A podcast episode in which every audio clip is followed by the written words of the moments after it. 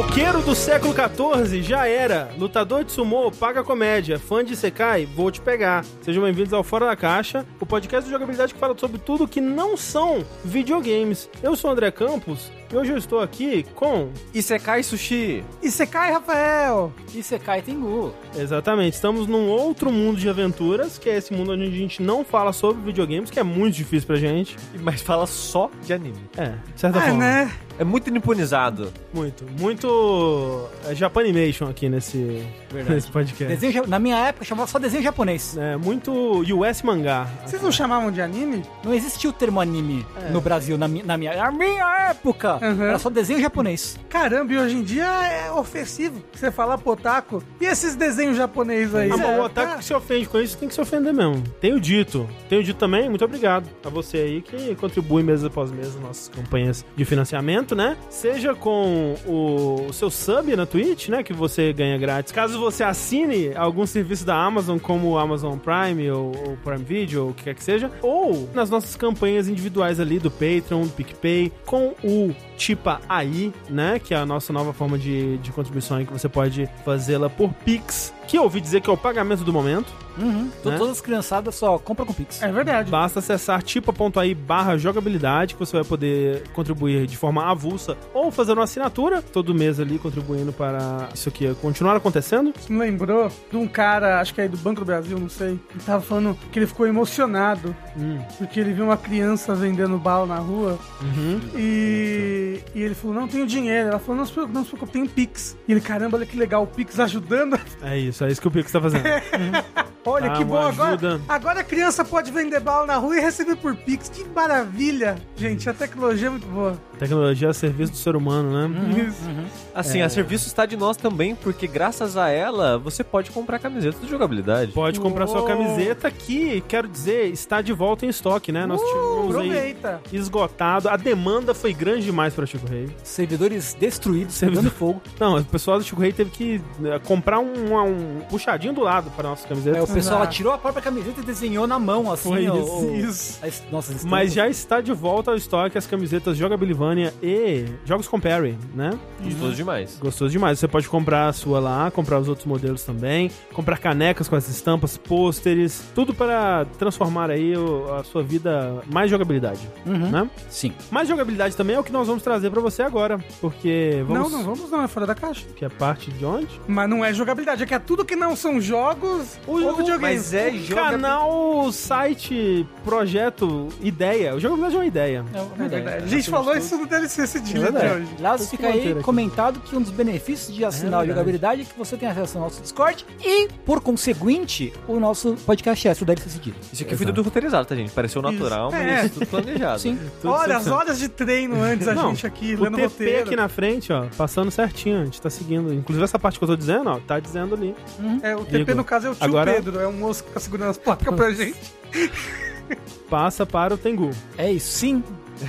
E aí passa para o André de volta, É. que sou eu. Vamos falar então sobre o que a gente tem assistido ou lido? Eu não sei, na verdade, né? Tem gente que lê livros nessa equipe Tem. aqui, eu acho meio errado isso, mas quem quer começar então? Acho que o Rafa é que tem mais coisas. Não, hoje. porque o meu é uma coisa que eu vou falar num bloco só. Tudo junto? É, Achei que você ia falar de duas coisas, mas... são duas coisas num bloco só. Ok, entendi. Você quer fazer seu bloco agora, Rafa? Pode fazer esse bloco agora, se você quiser. Ah, não, eu mas tô que- tirando minha cutícula, pera.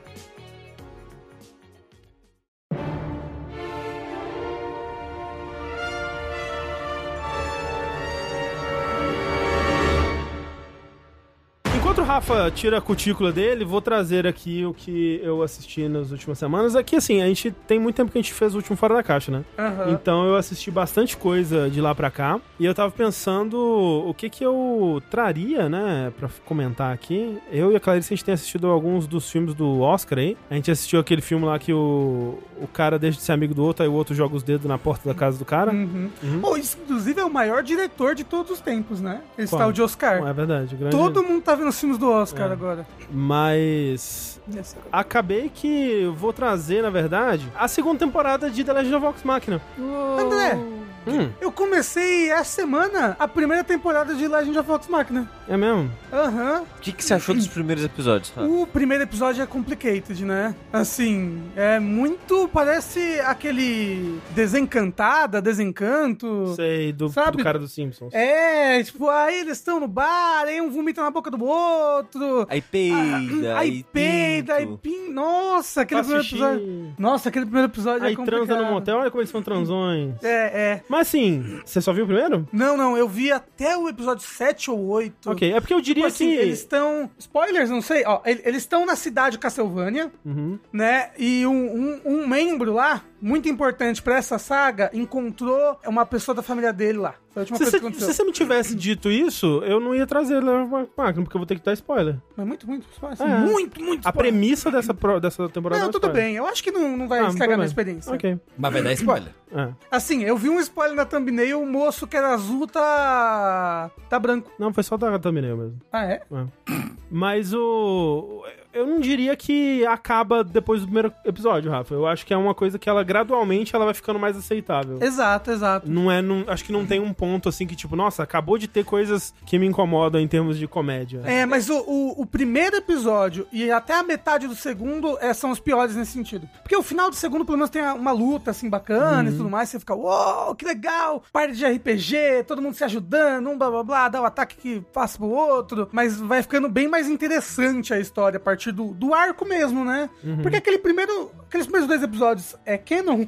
É canon. Então, é interessante falar isso, né? Porque eu tava comentando sobre Legend of Vox Machina no, no Twitter recentemente. Alguém, peraí, isso aí tem alguma coisa a ver com Critical Role? E, tipo, sim. Pra quem não sabe, essa série da Legend of Vox Machina, que tá no Prime Video, uma série animada, tá na sua segunda temporada, a segunda temporada foi concluída. Ela é a adaptação de uma campanha de RPG de mesa que foi jogada a partir de 2015, na verdade, um pouco antes, mas publicamente a partir de 2015, pelo pessoal do Critical Role, que hoje em dia é o maior canal da Twitch, pelo menos era quando saiu aquela. vazou aquela lista, né, dos canais que mais rendem e tal. E é um grande império midiático a parada hoje em dia, né? Hoje eles estão na terceira campanha e se você não viu eu comentando sobre a minha saga de acompanhar as campanhas, né, do, do Critical Role no Fora da Caixa aqui, ao longo dos últimos, sei lá, dois anos aí, três anos talvez, é, se tornou a minha coisa favorita da vida, assim. Tipo, minha, minha coisa de mídia, minha, minha coisa favorita pra se acompanhar no geral, assim. Eu estou usando uma calça de Critical Role no momento. E, de fato, né, assim, me tornei muito, muito, muito, muito fã mesmo. Quando eu assisti a primeira temporada, eu ainda não tinha, não tava em dia com a, a primeira campanha, né? Que é essa Legend of Vox Machina, Vo, é, Vox Machina é o nome do grupo da primeira campanha. Todas as campanhas têm o próprio grupo, elas se passam no mesmo universo, mas cada campanha tem seu próprio grupo de heróis. E é um universo próprio, né? Universo próprio, Exandria, né, que é criado pelo, pelo Matt Mercer. Tipo, é interessante, porque no começo, na primeira campanha, principalmente, era muito dentro ainda de certas coisas de Dungeons and Dragons, né? Só que a partir do momento que eles foram vendo o potencial de negócio daquilo ali, eles foram se afastando. Então, um exemplo é que a deusa, né, que a Pike segue, Uhum. A É. Everlight. então, na Legend of Vox Machina é Everlight. Na campanha era a Seren Ray, né, que é uma entidade de Dungeons and Dragons mesmo. Ah, Olha aí. Então eles vão mudando um pouco assim pra não ter tão diretamente Dungeons and Dragons ali, as, as propriedades intelectuais de fato de D&D. E hoje em dia, né, na própria campanha, se eles forem citar essa entidade, eles não vão mais usar Siren Rays, vão falar já Everlight mesmo. Mas o fato é que que o Rafa perguntou, né, que eu queria eu tava fazendo esse preâmbulo todo pra chegar lá, é que esses dois primeiros episódios, eles estão lá porque quando eles começaram a transmitir a campanha em 2015, eles já jogavam essa mesma história, esse mesmo universo com esses mesmos personagens por conta própria na casa do Matt nos fins de semana há uns dois anos já. E essa história é adaptada de uma, algumas coisas que acontecem nessa batalha contra esse dragão, que era tava disfarçado de um cara do exército e tudo mais. É, isso tudo é parte de uma campanha que ninguém viu de verdade. Tem um vídeo que eles fazem um resumo das coisas que aconteceram, né? Só que é muito resumido, é difícil de, de acompanhar e tal, que é muita história,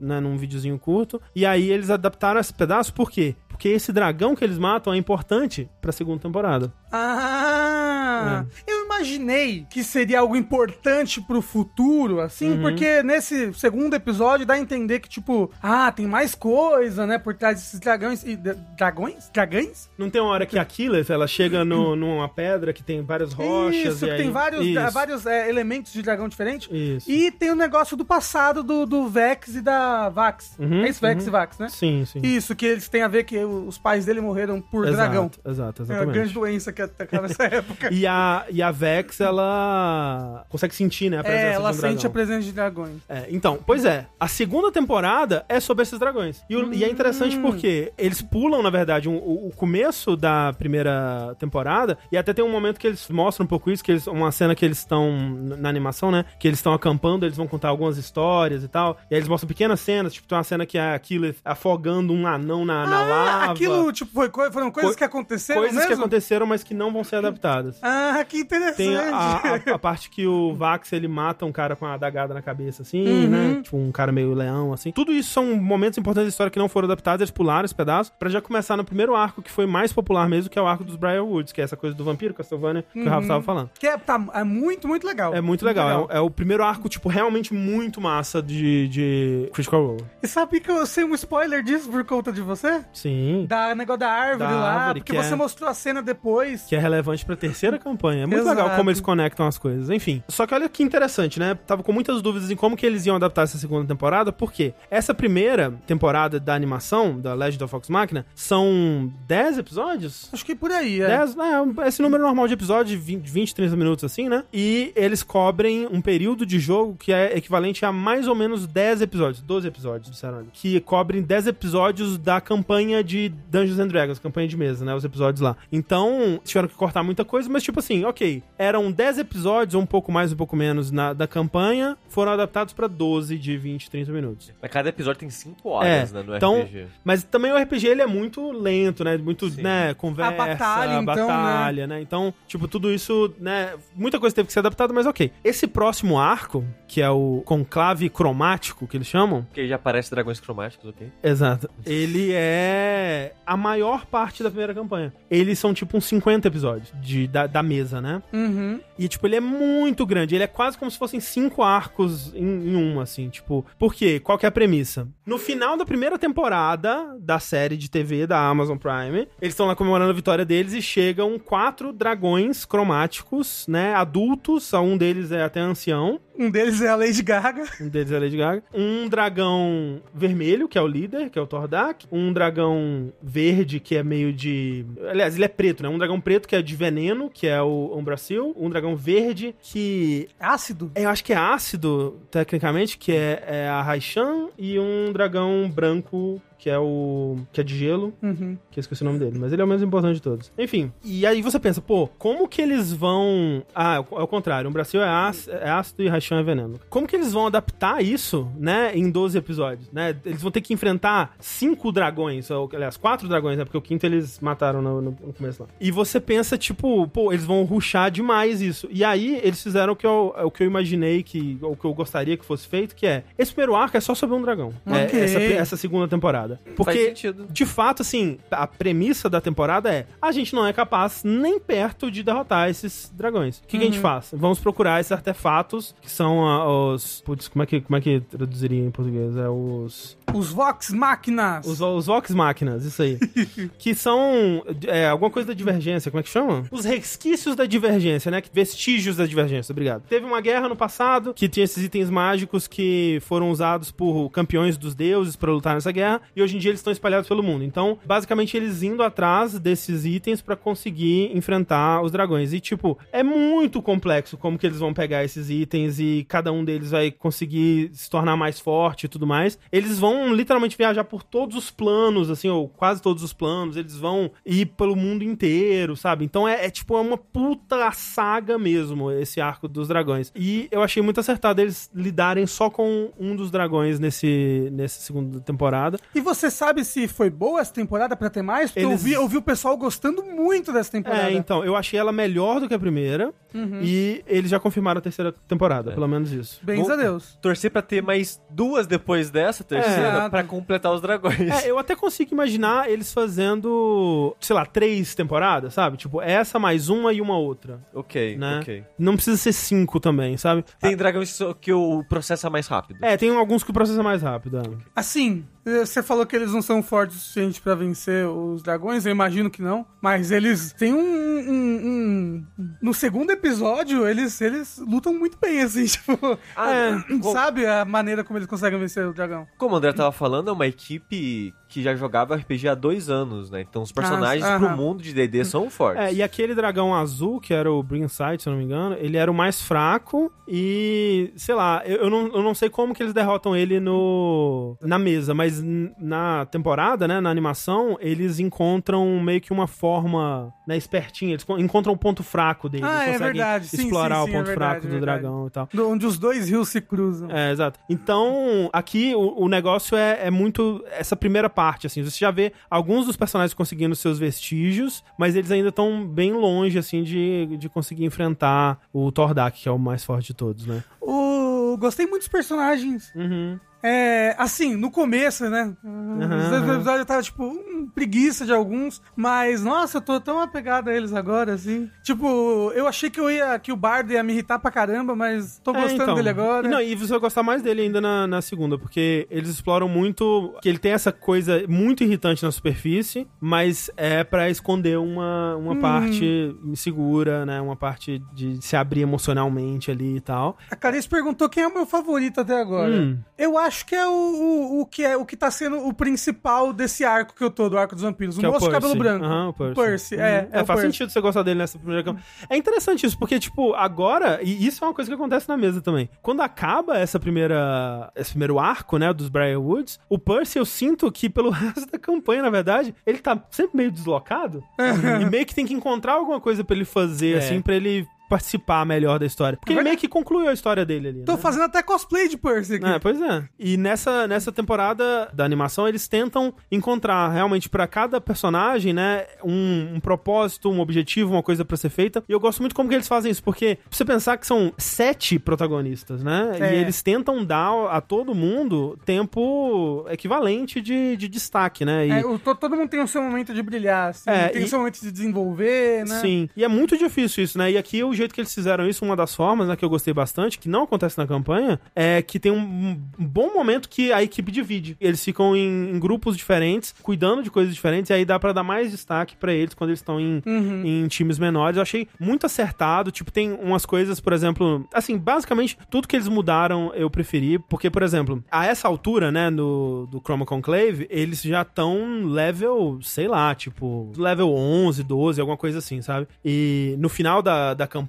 mesmo, né, a mai- é, tem, já tem personagem level 20, tem personagem level 18, 19 e tal, porque nessa época o match ainda fazia por XP, né, não por milestone, a evolução. E quando você tá no level 12 por aí, e você tem um, um clérigo na, na, na equipe, morte meio que deixa de ser um problema, né? Especialmente porque nessa época o match ainda não fazia o lance de ressurreição exigir o, o- Rolagem. não, não é, exigia o, o, o cristal, o diamante. Ah, o em si. diamante, aham. Ele só cobrava o dinheiro equivalente, né? Tipo, Uhum. não precisava ter a preparação de ir numa loja, encontrar um diamante e tal. Uhum, Então, tipo, alguém morreu, essa pessoa. Isso, o pessoal, eles morrem, não, como eles morrem, eles adoram morrer. Mas alguém vai lá e revive. E aí, tipo, depois de um certo tempo, ok, ele morreu, vai, né, vamos reviver aqui. E perde um pouco do, do impacto, assim. Então, quando te- personagens vão morrer e ser ressuscitados nessa temporada, é pra ter um impacto narrativo e consequências de fato, né? Então, pra quem, né, viu, vai saber do que eu tô falando, né? De um personagem pra conseguir que o outro seja revivido, faz um pacto, né? E tem um outro momento, por exemplo, que o, o Grog, é uma morte dele que, assim, é muito chocante, mas que, tipo, ele, ele sai sozinho num dia, ele tá com a espada amaldiçoada e a espada, numa rolagem ruim que ele deu ali, a espada toma a vida dele. E ele cai, tipo, o povo depois, tipo, eita, ele morreu, vamos reviver ele. Tá me lembrando daquele moço moço do Power Rangers novo lá, que ele morre todo episódio porque ele mente. Não faço ideia Não do é? que você tá falando. Ok. E aí, tipo, ficaria meio estranho. Ah, ele morreu, vamos rever. Beleza, continua a história, né? Não tem um impacto narrativo. Então, por exemplo, ele tem ainda essa espada amaldiçoada, que é maravilhoso, que a espada é dublada pelo Matt Mercer, assim, é, é muito bom.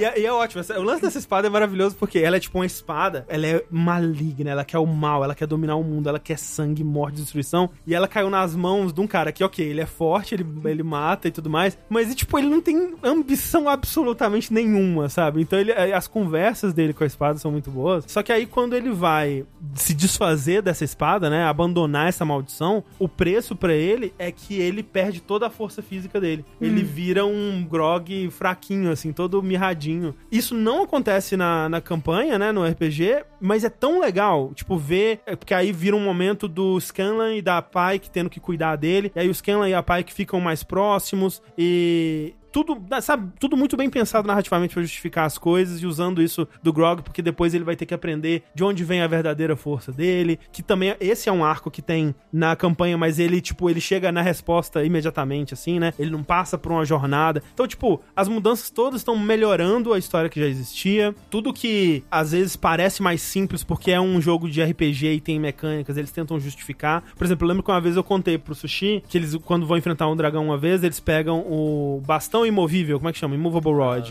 Que é um item de D&D, que é um bastão que você clica ele assim e ele fica parado no tempo, no tempo e espaço ali, sabe? Tipo, ele é, é, ninguém consegue mexer ele. Então eles ligam, eles entram dentro do corpo do dragão, eles teleportam pra dentro do corpo de um dragão Caramba. e ligam esse bastão lá dentro. Então, quando o dragão tenta voar, ele é rasgado de dentro pra fora por esse bastão, porque ele não consegue, né? O bastão tá lá. E eles fazem algo parecido aqui, só que não é o bastão, é um outro item que uma personagem vai dar pro Scanlan num contexto, né, especial e tudo mais. Então, muito bom o trabalho de adaptação. A gente tá falando muito sobre o tra- trabalho de adaptação do Last of Us, né? E aqui, pô, eles estão muito tendo esse cuidado, né, de dar sentido e dar propósito pra tudo que acontece e tudo mais. Então, pô, gostei demais. Gostei mais do que da primeira temporada. Quem é o seu personagem favorito? Putz, meu personagem favorito. Desses daí, obviamente. Do, do Vox Machina. Pior que eu não amo nenhum deles. Que isso? É verdade, eu acho os personagens. É porque eu comecei pela segunda, né? Eu acho Porque é os outra personagens. parte, né? É, eu acho os personagens da primeira parte, eu acho eles muito simples. Talvez seja o Scanlan, talvez seja o meu favorito, assim, pela complexidade emocional que ele apresenta, sabe? Hum. De fato, eu, eu acho que os personagens nessa versão, né, da adaptação,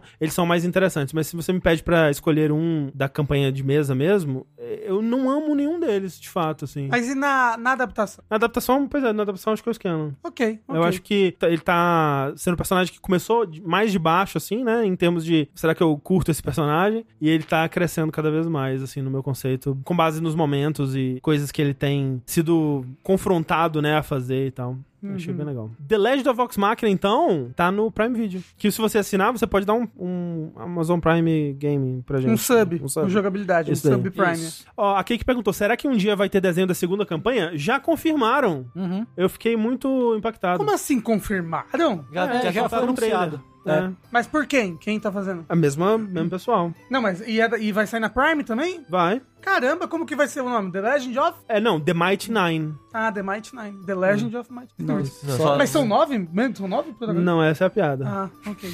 Mas, Rafa... Enfim, não vou falar nada. É. Porque, é mu- ó, eu falei sobre isso quando eu falei na, na...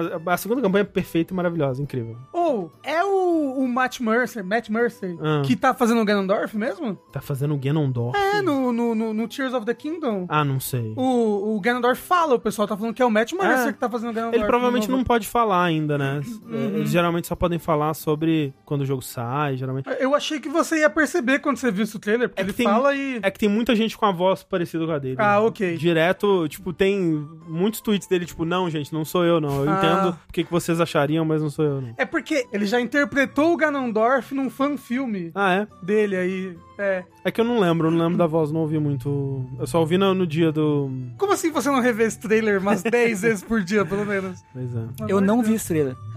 Nenhuma vez, zero vezes. Tá aí. Assim, é bom, bom trailer, bom trailer. Tem Banjo Kazooie.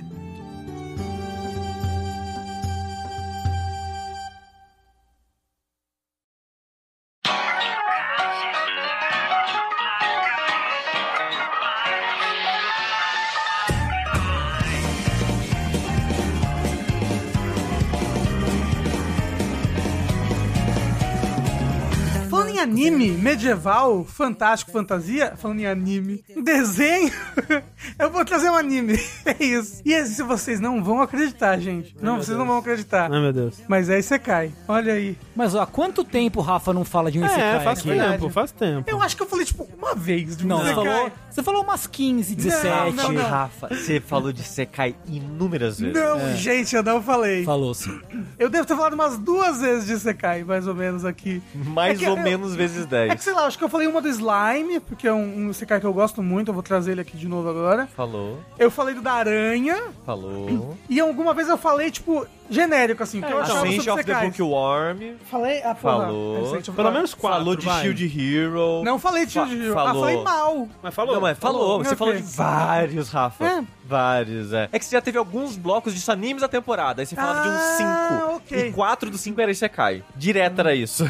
Ah, Eu diria umas 5, 6 vezes, Rafa. Eu diria que umas duas vezes no máximo, Ok. mas eu vou falar de um Isekai aqui que me surpreendeu, que começou o anime dele agora nessa temporada, e eu achei ele muito bacana. E tal qual todos os outros animes hoje em dia, é feito pela mapa, o anime, Hum, né? o domínio de todo o mercado. Exato. animação. Que eu não sei se o Tengu, que é mais chegado aqui nos animes, conhecem, é o Campfire Cooking in Another World with My Absurd Skill. Hum, nunca ouvi falar. Ou é Tondemu Sukiro de Isekai Horomeshi. Tá aí? Tá bom. Que qual é a premissa dele? Pera, já não tá no nome? É, qual que é a premissa dele? Não precisa. Acabou.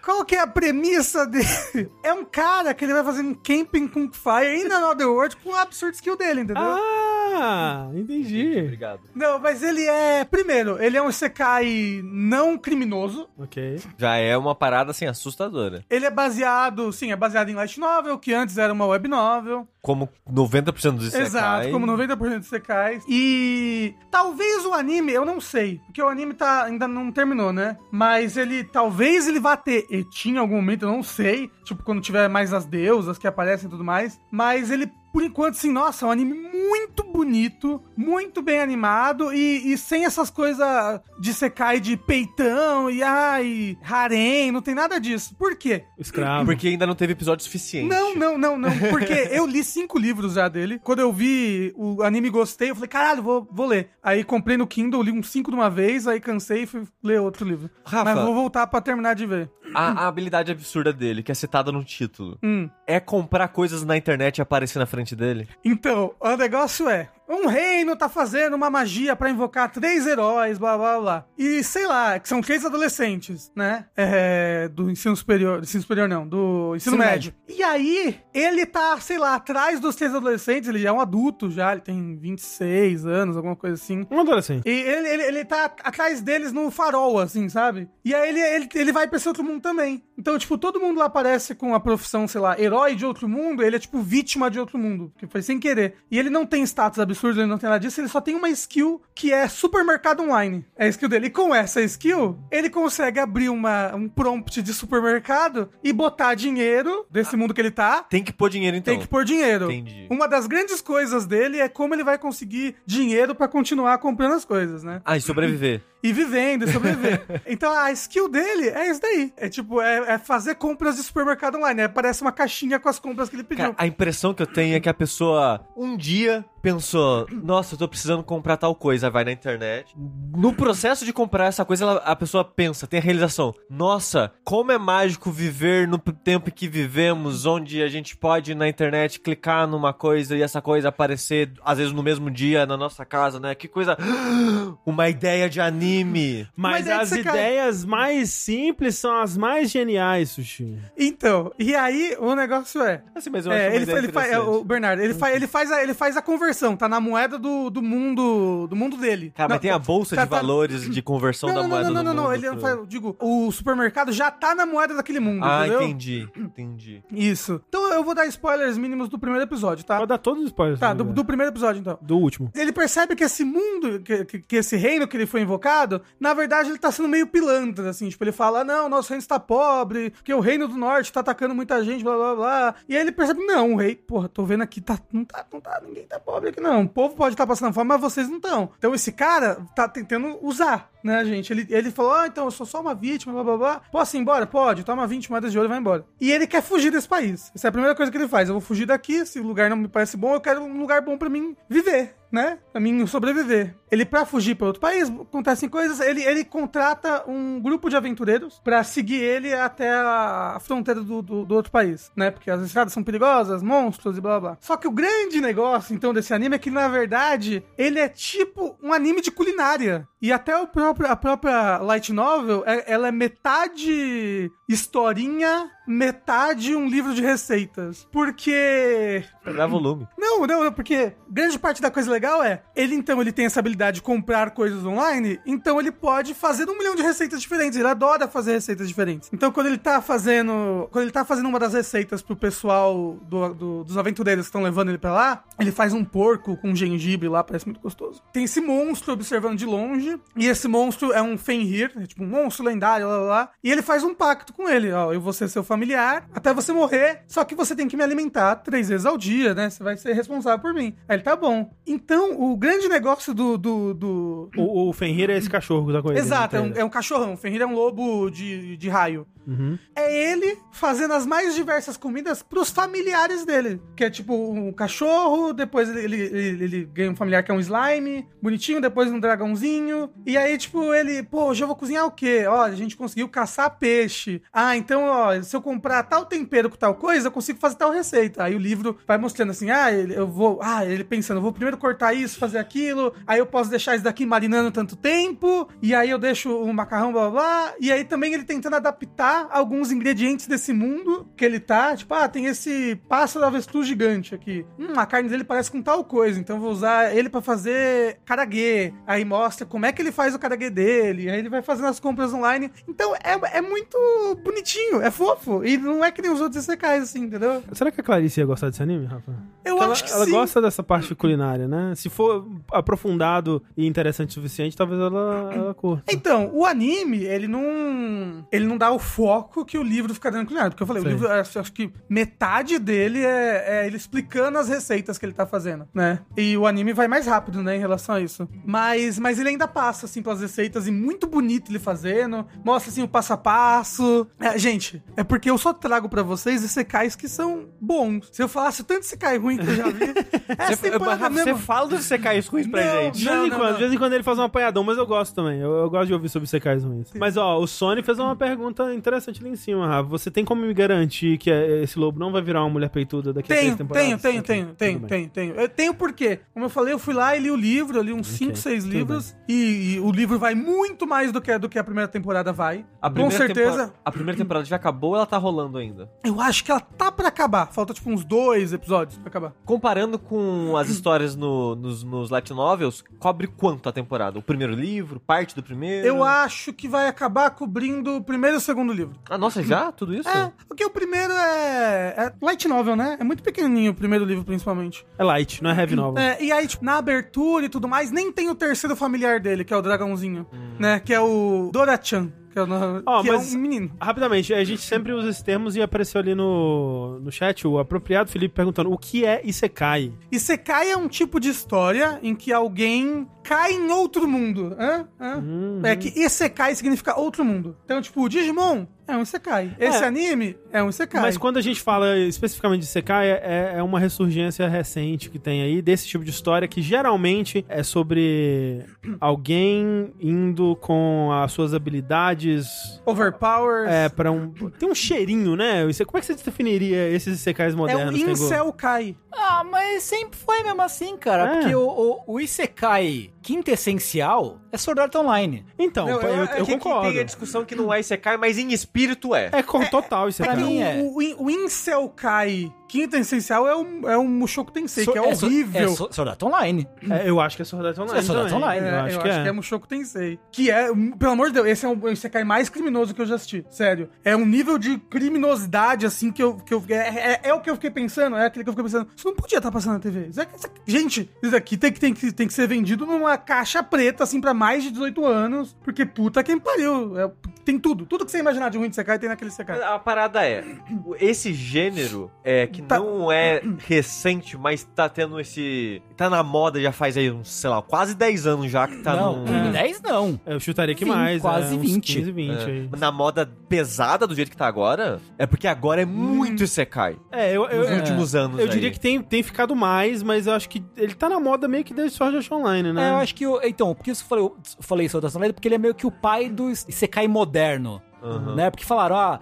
Digimon é Isekai, é. Hey Earth é Isekai, é. E no Yasha tem a discussão se isso é Isekai ou não. E o Hakusho E o Hakusho, hum, mas, mas, Bleach, Bleach é. Bleach é Isekai, eu considero. Mas aí, o Sal é de 2012 falaram no chat. Então tá aí, quase Dez 10 anos. anos. 10 anos. Mas, mas a parada que eu ia comentar é esse gênero, ele tem o, o, o pequeno grande problema que é esse conceito de que uma pessoa comum do mundo que a gente está, do nosso mundo normal, digamos assim, É especial no outro mundo. é, é especial em outro mundo. Aí eles pegam esse tipo de história pra pegar uma pessoa, né, comum, que, sei lá, tá cansada, que é só uma pessoa qualquer, e faz esse power fantasy pro indivíduo comum. Só que esse power fantasy começa a colocar o quê? O power fantasy em cima da mulher, o power fantasy em cima disso e aquilo. Então, Escravidão. é, e vai por uns lados que, nossa, mas o que não falta é você cai com as temáticas tenebrosas por Uhum. causa disso. Aí, por outro lado, também começaram a te te pegar essa ideia, da a moda do Isekai, e começar a fazer comédia em cima disso, de coisas absurdas, né? De, de, de Uhum. temáticas, como o cara vira slime, né?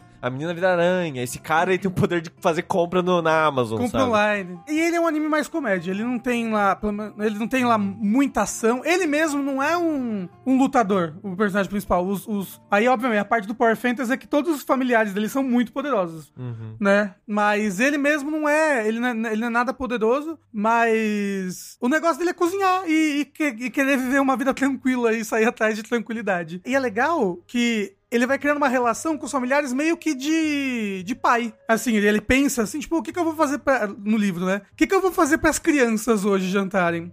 Já sei, vou fazer peixe frito, porque a gente conseguiu peixe outro dia. Aí mostra ele, né, ele fazendo a logística dele, do que, que ele vai comprar ali no mercado pra fazer depois. É, é muito bacana. É, é muito bonitinho. Ele, ele, ele tem uma, uma, uma formulazinha, assim, de vez em quando, que é tipo... Pô, o que, que vai acontecer? Ah, ele vai fazer uma comida agora e depois ele vai fazer uma oferenda pros deuses, que depois, né, tem tipo uns deuses que ficam, pô, tem, ele tá conseguindo comida de outro mundo, eu quero que ele compre uma coisa pra mim, né? Aí ele fica comprando coisas Mas industrializadas pros outros deuses, Ah, que são ele- deuses desse mundo. Ele só consegue comprar comida se ele quiser comprar um guarda-chuva. Então, ele tem um super, ele tem um mercado online, então ele Entendi. consegue comprar outras coisas. Tipo, cê- não sei se você viu aí no trailer, ele tira um Um fogãozinho, Ah, gás. é verdade, uma um- panela, um cooktop, né?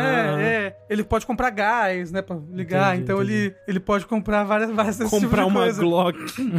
Exato. Então, não, né? Porque não vende no supermercado online. Pô, depende do país. É, mas é Japão. Acho que no Japão É, é ninguém pode comprar uma. Glock online, né? né? É muito legal, é muito fofinho. Dá pra contratar a barra pesada Exato, online. dá, dá.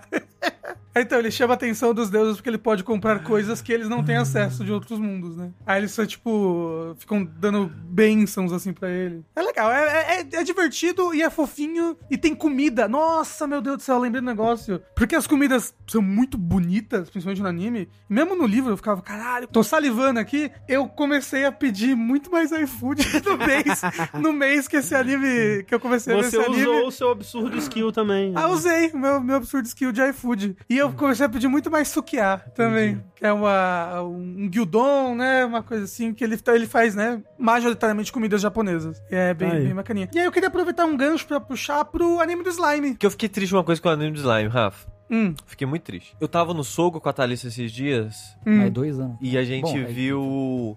Tipo, ser as capas do, das light novels, eu acho, do slime. Uhum. E eu vi uma capa e eu fiquei triste. Assim, uma coisa que o anime do slime tem, o anime mais do que o, o livro, né? Porque o livro não tem figuras, é eti. Não, mas nem nem é isso. Não? O quê? O slime vira pessoa. Ah, ele, ele pode se transformar. Isso, nossa, isso é tipo, da, da primeira novel. Eu, eu li a 15 recentemente. Ele pode se transformar em qualquer coisa que ele comeu. Né? E tem um momento que ele come o corpo de uma pessoa e ele pode se transformar num ser humano. Eu fiquei, quando, quando eu vi isso, eu fiquei triste. E alterna entre as duas formas, ele- fica mais principalmente no corpo de ser humano, O inclusive. que, que você vai Davi? É, então eu. Pera, pera, tem, tem algum comentário a fazer. É de comer o homem. Ele é, ele é capaz de se transformar em cu de curioso, então. É, capaz. É, porque eu fiquei triste a falar ah, no começo, no começo eu não sabia disso. Eu achava que ele era uma slime e a história seria sobre ele ser uma slime, mas não é. Não, a história, inclusive, ela é uma história que vai escalando muito, muito, muito, Pô, muito. vou criar uma temática. Ops, abandonei ela no sexto episódio. Aí, porra, enfia no cu então, né, cara? O... É, tipo, o fato dele ser um slime não é. É um flavor muito legal pra história, porque ele é um monstro, ele vai criar uma cidade de monstros. Lembra quando eu falei daquela vez? Mas a, a coisa principal, eu diria, que, que une essa história toda é a cidade que ele tá construindo. Entendeu? E, e mais do que isso, a nação que ele tá construindo. Tanto que os livros focam muito nisso. Tem livro que metade do livro, sério, metade do livro é uma reunião que ele tá tendo. Aí é uma reunião com vários países, ele vai negociar política de não sei lá o que, aí vai, vai negociar o que, que vai importar, o que, que vai exportar, como é que vai, vai fazer tal rodovia aqui. E é muito interessante. É uma das partes que eu mais gosto da- das novels. É ver ele estabelecendo como vai funcionar as políticas dentro do país dele, inclusive. Como vai funcionar esgoto, como vai funcionar tudo. Como vão se desenvolver todas as tecnologias ali dentro. E os atritos dele com as nações adjacentes, né? E a saga que tá agora na, na Light Novel é uma saga que lembra um pouco, acho que é a saga que o pessoal mais gostou ante- antes, que era a saga que foi adaptada na segunda temporada, que é um, um país que vai invadir eles. Só que dessa vez tem um, tipo, tem esse império que é falado desde o comecinho, que é o Império do Oeste. E esse império tá invadindo o... Não, é o Império do Leste. E esse império está invadindo o Oeste. E é... E é uma saga de guerra, assim, sabe? Tem personagens muito interessantes, tem Power Fantasy, tem lutinha pra caramba, tem o... O Slime sendo foda, e como é que é? Tá passando todos os poderes, não sei o que, defendendo o país. Mas apesar de- desse clichê, eu ainda acho o, do- o anime mais... O anime não. A, a Light Novel mais divertida que eu li, assim, até agora. Uma coisa que na Light Novel, por exemplo, é bem explícita e no anime não é, é que o, o personagem principal, desde que ele virou um slime, ele não tem mais nem gênero, nem sexualidade. Então, tipo, ele é um personagem... Nem é gender fluid, mas, tipo... Não, A gênero. A gênero, isso? Uhum. Então, tipo, a pessoa vai, vai falar alguma coisa pra ele, ele, ele, tipo, ai, como é que eu posso falar? Fala, ah, você tava dando em cima de fulana. Fala, não, eu nem tenho mais sexualidade, eu não tenho mais esse tipo. E ele acha explicitamente ambos os sexos bonitos, assim, tipo, eu acho, acho isso legal para um Isekai, principalmente que o pessoal é muito incel, né? O slime tecnicamente é um fluido, verdade, desculpa, né? Só que ele não é gênero fluido, porque ele não vai pra nenhum dos gêneros. E eu queria muito que um dia, não sei, talvez, quem sabe, essas novels viessem em português. Mas tá lendo em inglês. É, tipo, nenhuma delas tem em português, assim. Sim. Tipo, a que eu li do, do Cooking Campfire, eu, eu li bastante da Menina Aranha. Tem alguma? lá- Tem, né? Que o Tengu já trabalhou traduzindo, né? Tem, tem várias a Sword aqui. Art Online, por exemplo. As mais né? famosas. No Game No Lá, o Life. Fate, No Game No Life. Sei, sei. É. Tem mais outras, mas eu não. Tem, tem Light Novel sendo, sendo Ok, publicadas no ok. Brasil. Rezero. ReZero tá traduzido? Sim. Falaram Hum. no chat que sim. Essa é uma light novel tão famosa, né, hoje em dia, do Slime, tão popular. Queria que eles traduzissem ela. Dito isso, eu fico muito, muito feliz pelo Kindle, porque tem uma possibilidade de comprar e ler essas coisas sem, sem ter que esperar chegar, sabe? Uhum. Mas gostaria muito que, que pudesse vir, vir, vir pra cá. É uma história muito, muito divertida, muito massa velho em alguns momentos, mas com esses toques aí que eu falei de, de política e negociação, são bem diferentes, assim, pro gênero. Então, recomendo a light novel do, do Slime e recomendo o anime do Camping Cookfire in Another World with My Absurd Skill. Ambos tem na Crunchyroll, inclusive. Vamos lá. Sabia que tem novel de Naruto sendo publicado no Brasil? É, É mesmo? Novel? Novels, novels, no plural. É, adaptando a história normal mesmo. Não, são, É, são histórias? histórias separadas, assim, histórias paralelas, ok, ok. focadas em personagens específicos. Eu não li nenhuma, mas achei interessante o fato de existir. Cadê a minha light novel da história do Konohamaru? Da Tentem. Isso. Finalmente vão contar a história da Tentem? Finalmente, né?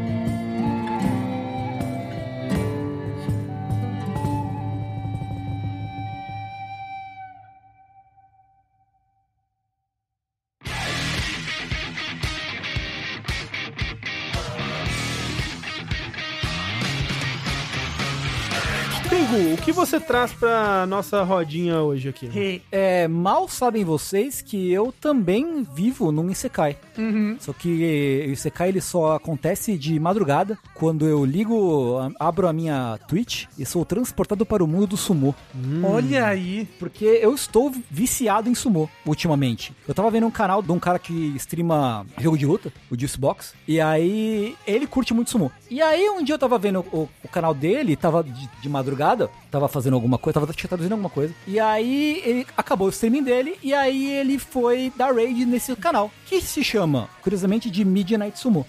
E o que, que é esse Midnight Sumo? Ele é um, é um cara que ele paga um, um streaming, tipo um Netflix da vida do Japão, Sei. e ele fica streamando a tela dele. Ele não aparece, ele não comenta, é só o vídeo do Sumo pra galera ver e comentar no chat, conversar, ter os seus favoritos, e ele explica o que acontece e tal. E eu fui tipo, ah, sei lá, eu vou, vou ficar aqui, eu não tenho nada a perder mesmo, né? E cara, é muito fascinante. Tu- tudo, tudo de Sumo é muito fascinante. Desde o fato de que existe tudo, todo um ritual, né? O Sumo ele é, ele é quase uma luta ritual, né? Mas ele tem todo. Quando vai começar, tem o juiz que ele tá todo vestido a caráter, ele chama, ah, do leste vem tal pessoa, e do oeste vem tal pessoa. Aí eles sobem no, no ringue, e aí eles fazem alongamentos assim e tal. Aí vai um, tipo, joga o sal na, no Ah, ringue, é e eles vão se encaram, né? Porque na verdade, assim, O sal é pra purificar? Sim. A luta só começa, né? Que eles dão, eles agacham um de frente pro outro. Uhum. A luta em si só começa quando os dois colocam as duas mãos no chão. Hum. Então é sempre assim. Um vai, agacha e bota as duas. Aí o outro vai, tipo, bota uma e eles ficam se encarando, assim. Aí, tipo, ele bota a segunda e os dois partem pra Aham, cima e já começa uma loucura. E o, o sumô, ele é tipo Smash Bros, né? Tipo, ganha quem empurra o outro pra fora da arena. Então, é, tem algumas regras do sumo, Hum. né? Você ganha se você derruba, a- tira a pessoa da arena, Uhum. né? Pra fora da arena, ou se você tira os dois pés da pessoa do chão. Rapidinho. Ah, é, pera. Se você tira os dois pés da pessoa do chão, então se Isso. você levantou ela, você ganhou. Sim, Na hora? sim. Caramba! E aí tem toda essa tensão, né? Enquanto eles estão se encarando e, e- e tal. De repente, se você se conseguir levantar o cara, você ganha. E só pode usar da cintura pra cima. Não posso chutar a pessoa. Pode, é que não chutar. pode golpe, na verdade. Não pode, né? você, Não pode- você pode dar, você pode dar Ah, tipo pode? tapa pra afastar a pessoa de Eu você. ia falar, o Honda usa tapa. Bom, o Honda ele voa e dá te dá uma cabeçada ah, também. tá né? bom, verdade. Tem essa. É, mas eu acho que pode usar o pé pra mim que dar uma rasteirinha e levantar. Porque eu acho que eu Ah. já vi isso, de usar o pé de Sim, sim, apoio pra tirar o lev- apoio da pessoa. Ah, ok, ok, É. ok, Sim, ok. sim. É, mas não pode dar um chutaço, né? Não, acho que se chutar não, não pode. Eu o nunca, joelho. nunca vi ninguém chutando ninguém. Entendi. Perguntar, entendi. qual É. animal come cenoura? O coelho, que te chuta com o joelho. E é muito doido porque nesse, nesse canal aí, quando não tá na temporada de sumô, ele passa tipo, ah, torneio de sumô colegial. Ah. É a galera do ensino médio, assim, indo. e tem tipo, sumô do fundamental. É as criancinhas, pequenininhas, assim, se empurrando e tal. É bonitinho, é de um jeito esquisito, né? É, mas assim, na verdade, tem seis temporadas de sumô por ano, cada uma que dura duas semanas, né? Então, tipo, tem uma temporada de duas semanas em janeiro, uma em março, uma em maio, julho, setembro e novembro. Mês sim, mês não. Mês sim, mês não tem 15 dias de sumô, direto. E aí, é muito louco porque na temporada todo mundo enfrenta todo mundo, dentro, Ah. das, su- dentro das suas divisões, Uhum. né? Tem divisão de categoria por Tem. peso, altura? Não, é, a categoria é experiência. É, é Ah. ranqueada. Ai, nossa, é ranqueada. Nossa, mas é que é foda, né? Porque, por exemplo, agora a gente tá vendo um cara menor contra um cara bem maior, né? Sim. E tipo, caraca, parece que o cara menor não tem a menor chance. É, mas aí os caras menores, eles têm outras táticas Sei. pra desestabilizar, usar o peso do, do grande contra, Aham, aham. contra ele, né? Então tem, tipo, tem muita... O, grande vem atacando, o menorzinho ele dá uma puxada, assim. Sei, sei. Né? Porque às vezes acontece muito de você conseguir derrubar, tipo, você fazer o cara avançar, sei lá, tropeçar e cair de cara no chão, sabe? Uma parada dessa, entendeu? Então tem técnicas e técnicas Sei, pra, sei. pra coisar. Mas se eu não me engano, não tem divisão por, por peso nas categorias, né? Entendi, entendi. Pô, sabe o que que isso parece muito legal de ver? Hum, Um documentário, assim. sim. É Vendo, tipo, como que é a vida de um... Como é que falam? Alguém que pratica sumo é o quê? Sumotori. É um sumotori? É, ou rikishi. um orikshi profissional, assim, sabe? sim. Como é que ele. O que que ele come? O que que ele faz pra treinar o sumo dele, Um sabe? Globo Repórter, assim. Globo Repórter. Exato, o que, o que Como- come, o que onde, come, vive. onde vive. Onde vivem. Engraçado porque existem empresas que fazem pacotes de turismo pra quem, é, quem quer ir co- conhecer Sei, a galera legal. do sumo. Assim, tipo, porque cada lutador, ele é filiado a um estábulo, eles chamam, stable, né? Que é tipo uma equipe. É tipo o Palmeiras, o Corinthians. sei. né? Você não usa o uniforme do seu, da sua equipe, É mas. tipo a Loud, tem que falar os que o jovem tem. Isso, é. é. Mas ele representa a equipe. Lá eles, Uhum. eles vivem juntos, eles dormem juntos, Ah. eles comem juntos, eles fazem as- todas as tarefas juntos. Hum. Treinam juntos. E isso é muito legal, porque tem todo. Você cria todo o lore, né? Da, da parada, assim. E agora acabamos de ver um cara menor puxando a perna e conseguindo derrubar o maior. Ah, entendeu? É. Pô, legal, tem, legal. tem tática, sabe? É. E se é, o, o maior botou a mão pra fora, ele perde ponto? Já, per- tipo, se, se botou qualquer, qualquer parte do corpo, sa- sai do ringue, perdeu. Hum. Então, é legal porque ou as lutas são muito rápidas, ou elas são demoradas. que, tipo, às vezes eles ficam um agarrado no outro, meio que, tipo, num impasse, assim. Tipo boxe. Tipo, acho que chama clenching, né? Clinging. Quando, cli- é, quando os caras do boxe meio que se, se, a- se, Sei, sei. se E aí tem abraça, que assim. afastar. E aí o juiz fica, vai, vai porra, vai porra, vai porra, vai porra. E você escuta o juiz falando, né, hakioi, no conta, no conta, no conta, no conta, no conta, no conta, ele pra falar sem parar. O que ele tá falando, primeiro é que, tipo, você ainda tá no ringue, você não foi tirado do ringue, então pode continuar lutando. Tipo, tá, tá todo mundo no ringue ainda, vai. Então é, tipo, tem essa energia do juiz botando pilha nos caras, e eles vão tentando se empurrar, se puxar, tirar, e aí você começa, que é a coisa mais legal, que você acompanha a trajetória dos lutadores, Sim, né? sim, sim. Porque na transmissão, tem, tipo, sempre tem uma ficha técnica de quem tá lutando. Tipo, Aham. ah, quantas vitórias, quantas derrotas, quanto ele pesa, de qual stable ele vem. E aí você vai vendo, pô, caralho, esse cara já jogou e ele ganhou, pô, ele tem chance de ganhar mais uma. E se ele ganhar, ele vai passar de divisão. Sei. Ele vai, ganhar, vai pra próxima, né? É, que nem eu tava falando no chat, o Felipe falou que a gente tá vendo um vídeo de um lutador que é o Enro, aparentemente. Sim. Que ele é famoso por ter 1,68, menos de 100 quilos e tá no Top Division, que é uma. eu Imagino que seja. Aham, aham. Então é muito louco você acompanhar essas histórias. Interessante, E né? tem uns cara que eles são não tão altos, mas eles são. E nem tão grandões, mas eles são musculosos pra caralho, assim. Ah. Esses malucos que, tipo, as, as costas são musculosas do maluco. Sei. É muito doido. E às vezes isso funciona, às vezes não. Porque o sumo tem muita técnica também, né? Tipo, Uhum. não é só você ser grandão e empurrar a pessoa. Uhum. Tem muito preparação mental e técnica, tipo, técnica de puxar, de empurrar, Sim, de dar, dar balão. Estabilizar. Sabe né? desestabilizar, né? E é muito legal porque o que acontece? No dia, né? Temporada são 15 dias por vez. E começa da divisão mais baixa, o dia de sumô, até a mais alta. O cara botou as duas mãos no chão. Aí ele perdeu? Perdeu. Ah, Perdeu. se ficar de quatro, perdeu. Perdeu. Entendi. né? E aí você vai vendo o ginásio enchendo.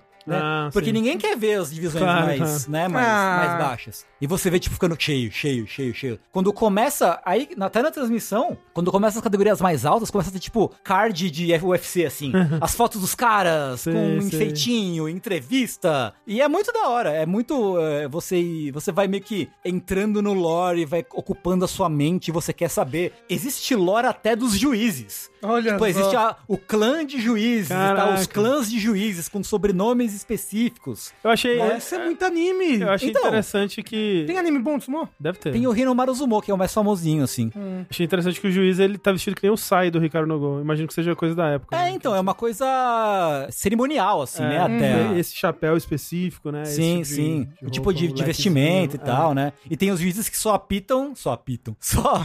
só Quando é gol e falta, né? É, só participam das batalhas, das lutas de, de- de categoria mais alta, né? Uhum. Não são das mais Pra baixas. pagar o juiz. Exato, É. né? Exato. E também o, o salário, só ganha salário quem tá acima de uma certa divisão. Do todo de sumo. Não é todo mundo que ganha salário. A pessoa tem que trabalhar fora o treinamento de, de sumo. Complicado. Esquisito isso aí. É, então até você, a pessoa ganha meio que dinheiro. Na hora que ele ganha a luta, ele vai, opa, ganha um dinheirinho, toma aqui o dinheirinho. Que é Alguém tá com o dinheiro. Pá. é tipo, o juiz ele traz um envelope com dinheiro. Caramba. É. É tipo, o cara faz uma, tipo, uma reverência assim, pega o envelopinho e sai da arena. Sumô tem aposta, tipo boxe. Ah, deve ter. Mas deve ser legal. É tipo um, Eu imagino que seja. um mundo sombrio do sumô. Ah, eu imagino que na máfia deve ter aposta de- ilegal de sumô pra caralho, um assim. sumô clandestino. Deve ter pra caralho, né? Um sumô que vale soco na cara. Às vezes Tem o- VAR? tem os bandeirinha que Ah. ficam olhando. Às vezes, quando é muito inconclusivo, eles refazem a luta. Aham. Tem, que, tem que lutar de novo pra ver, pra ter uma, um bagulho claro, assim. Uhum. Né? Curiosidade, pra quem tá vendo no, no- ao vivo, tem cadeiras de espectador muito perto do ringue. Hum. Já teve o espectador que morreu. É isso que você fala? É, não, mas é considerado. Se um lutador de sumô é, de alto nível cai em você, é considerado boa sorte. Olha só! O de alto nível, tá? É. Não é qualquer bosta, não. É, é tipo pegar a bola no beisebol. Isso. Peguei o lutador! Peguei a Exato. bunda, bunda do lutador, veio voando até em mim. É, você tem que ter acima de 16 anos pra poder sentar na, na fila da frente. Pra, pra não dar ruim. Pra né? não dar ruim. Aham. É, e olha É. lá, né? Dependendo. É, e mano, tem uns velhinhos, tá ligado? e é, bateu, morreu ali. Tinha, é, tinha que ter um mínimo e um máximo de idade também, hein? É. pra estar na frente. É. Pois é, mas assim, é limitado porque, se eu não me engano, os ingressos pra fileira da frente são super caros, assim. Ah, imagino, São né? os mais caros. Ah, sim. Pra você tá lá no, no, no suor, sentindo o suor do mano voando na sua cara. assim. Sentindo humano voando na sua cara. Tengo, você sabe se sumo ainda é muito forte no Japão de público? Sim, muito. Porque eu sei que culturalmente lá é presente e tudo mais. Sim. Mas se realmente é algo, algo que as pessoas ainda costumam É. acompanhar. Ginásio lotado, a galera sendo fã- fã-clube de certos lutadores, entendeu? Ok, ok. É super popular. Você vê nessas transmissões aí de, né, dos campeonatos, quando vai enchendo o. Até né, a lotação média do ginásio, até, a galera com faixa, com plaquinha. Ah, não sei quem, eu te amo. Tal. Legal. Boa sorte, as criancinha. Porque eu tava pensando, tipo, será que hoje em dia é algo mais de tradição, assim, do que algo realmente que vai trazer gente e tal? Mas Não. é, não acompanha ainda. O Yokozuna, Yokozuna é, é a posição mais alta e só tem um por vez. Hum. O Yokozuna atual, ele tem 31 anos. É super novo. Eu vi isso daí no One Piece. Ah, é? Olha só. No Pera. ano, no ano tem um cara que é um Yokozuna. Então. Ah, que interessante. Então o Yokozuna é o Pelé do sumo. Isso. É o campeão. É o, é o campeão. É o cara que ainda tem o cinto. É, Uhum. sim. Ah, sim. ele ok, faz pode. Ele, ele pode ser desafiado a qualquer oportunidade. Tem um- uma chance de desafiar o Yokozuna, mas tem que ser o, o, o pica, Uhum. né, Pra poder desafiar ele. Mas é isso, é só um por vez. Você sabe o qual o sentido cerimonial das coisas, assim? Ah, eu não, o lore profundo do sumo eu não, não manjo, não. Não, mas tipo, pra que, Quando que serve alguém- essa... Alguém no chat perguntou interessante. Pra que, que serve essas tirinhas? Tem umas tirinhas, assim... Eu não, eu, não le- eu não lembro pra que serve exatamente. Eu não sei se é o, se é o seu ranking, na verdade. Eu não lembro exatamente pra que serve. Mas tem um, tem um significado, as Porque tiras. parece ruim, né? Parece mais lugar pro cara puxar, sei lá. É, sim, É. sim, sim. E, e ela sai, ó, viu? O cara acabou Aham. de, de... Ela é... é- Como é que É, fala? puxar. Ela é retirável, é É. retirável. É, e teve partida que a gente tá vendo aqui ao vivo que cai durante Uhum. também. Sim, sim. Eu tenho também um cabelo. Esse cabelo é o cabelo deles mesmo? É, ou sim, é o é o cabelo deles. Hum. Só sum, sumotores a partir de certo nível podem usar o cabelo com esse, com esse tipo Ah, de é? penteado, é. Caramba! Sim, sim. Interessante, interessante. E os cabelos deles são muito longos, muito, muito, muito compridos. Ah, pra fazer esse daí tem que ser, né? Porque É. ele vem aqui pra trás, ele sobe e amarra, né? Tipo, Sim, sim, sim, sim. Então- Perguntaram no chat, tem sumo feminino? Tem, mas essa liga oficial de sumo não tem participantes mulheres. As ligas de sumo feminino são meio... Elas não são clandestinas, mas elas não são credenciadas, Reconhecidas. reconhecidas oficialmente Aham. pela Associação de Sumo é, do, do, do Japão, que nem tem- a gente vê, Sei, sei. né? Os grandes, os grandes temporadas. Tem um sumô internacional? Tem muito lutador de sumo de fora do Japão. Hum. Teve Yokozunas búlgaros. Tem muito Yokozuna búlgaro, mongol, chinês acho que não tem, mas tem vários países que saem muitos sumotores internacionais. Mongólia e Bulgária, acho que são os que mais tem, assim, se me falha a memória. Né? É- e, Interessante, Cara, né? é muito legal. É muito, o tipo... Felipe falou que tinha um brasileiro que se aposentou no passado. Ah, tá aí. Né? Estava no top também. É, Pô. tem alguns, não são só japoneses, não. Os japoneses são a maioria, obviamente. Uhum. Rússia tem sumotori russo, sim. Sim, sim, sim. É muito divertido, assim. Porque as lutas são muito. As lutas de divisão mais baixa costumam ser rápidas. Então, tipo, você vai vendo e você nem sente, assim. Ah, não, e a- a- até dar a pontuação também, né? É rápido. Tipo, nem você falou, tem alguns rounds que demoram, mas, Mas é- geralmente. é rápido. Tipo, o cara vai e tá derruba. ah, ganhou tal. Beleza, É. sai, já entra o próximo. São- Mas ganhou tem- tal. Mas não tem, tipo, um. Tem que ganhar melhor de três. Não, to- todo mundo enfrenta todo mundo. Mas é uma vez só. Uma vez você- só. Hum, então caiu, acabou. Caiu, acabou. Tipo, você vai. Assim, você tem. Dependendo do número de pessoas que participam por divisão, mas você perdeu, é uma derrota, você ganhou, é uma, é uma vitória. E no fim do dia eles contam tudo que você ganhou e que você perdeu. Pra ver onde você fica no, no ranking, sabe? É tipo o nosso. O nosso pré-release de Magic. Pois é, exatamente. Só que a gente exatamente. não lutou contra todo mundo. Pois é. É, E perdemos tudo. Tô achando fofo uma moça muito empolgada ali na plateia. Então, tipo, a galera é genuinamente muito empolgada assistindo, cara. É, você sente a puta vibe gostosa, vibe indescritível. Isso. Vibe indescritível. Sumo é muito divertido, assistir um sumo é muito, muito legal.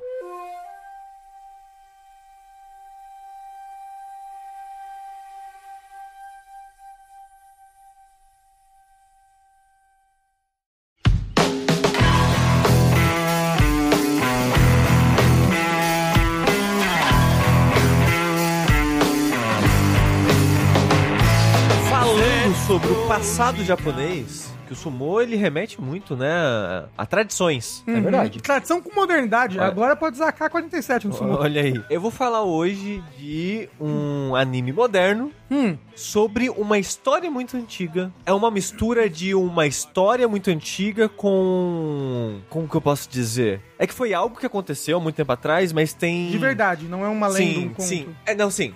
A- o filme em si, ele toma extremas liberdades, né? Uhum. Mas é num período que aconteceu.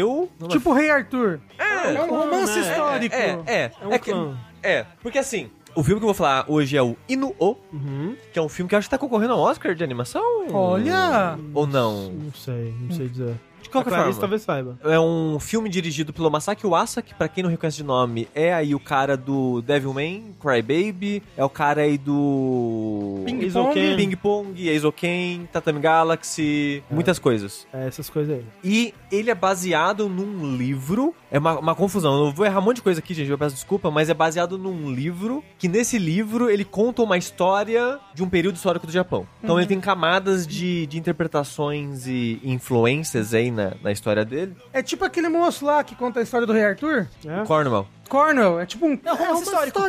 Romance É, um romance é, histórico. é um romance histórico com, com fantasia em cima. Assim, é uma Ah. ficção histórica, alguns diriam. sim, é, ok. Gosto. Que assim, primeira coisa que eu gostaria de dizer: se você tem algum interesse em assistir esse filme, não ouça o que eu vou dizer. Porque eu acho, pra mim, é muito interessante ver o que acontece e como acontece. Porque o filme, primeiro, sei lá, um terço dele, ou quase a metade dele, você não sabe o que ele. É, ele dá uma Sobre o que- virada é. muito grande. É, você não sabe o- sobre o que ele é, não sabe quem é o protagonista, você não, você não sabe tanta coisa desse filme, porque o primeiro É Inu-O o nome do, do anime, gente. Do isso. filme de anime. boa parte do filme, quase um terço dele, é construção. É só coisas acontecendo com múltiplos personagens. Achei que era tipo um prédio que eles estavam fazendo. E aí a história meio que entra no que ela quer contar de fato. Hum. E quando ela entra de fato, eu meio que sinto que é um spoiler falar isso, mas eu vou falar porque não tem como falar sem sem falar. E Porque assim, eu, é a premissa do negócio, é quando ela entra de fato É. na história. eu Ah. não vi o trailer, mas eu imagino que vai ter isso no trailer, né? Porque é o assunto principal. Eu não vi diria. o trailer também. Eu também. é. Porque eu não vejo mais trailer, né? 2023, quem vê trailer.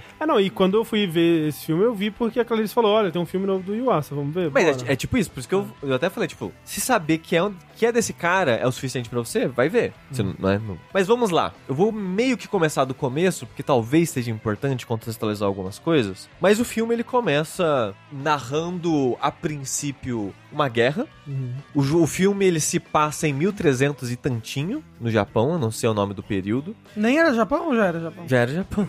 E aí entra uma confusão. Que o, que o filme, ele assume que você sabe da história do Japão, tá? Já fica aí a informação. Uhum. Porque ele começa a falar termos e nomes de uma maneira que ele não explica essas coisas. Uhum. Você tem que saber da história do Japão pra saber. Quando... Porque tem um termo que eles usam que é o Henki. Eles usam isso muito no filme. Henki, Henki, Henki, Henki. E não explica que porra é essa. E eu ficava, tá, Henki, eu acho que é isso. Como é que escreve? É H-E-N-K-I. Aí depois eles falam Henk num outro contexto que eu fico, mas pera, esse contexto que eles usaram Henk aqui é um pouco diferente do Henk que eles usaram. né? Eu fui pesquisar depois que o filme acabou, e o Henk, ele é meio que um clã barra uma família. Reiki. É Reiki? Não é reiki? É reiki, é isso. É. Reiki. Eu É. falei Henk, desculpa. É, reiki. É Reiki. É. Porque É um clã. Como assim? É uma fa- É uma família. família. É uma família. é uma É, família. um- é- é esse- tipo um sobrenome. Ah, Só então... que ao mesmo tempo... Mas pera, é o... Reiki significa uma família? Reiki Ou, significa... ou, ou reiki é o nome de uma família? O que é um sufixo que é família. Ah.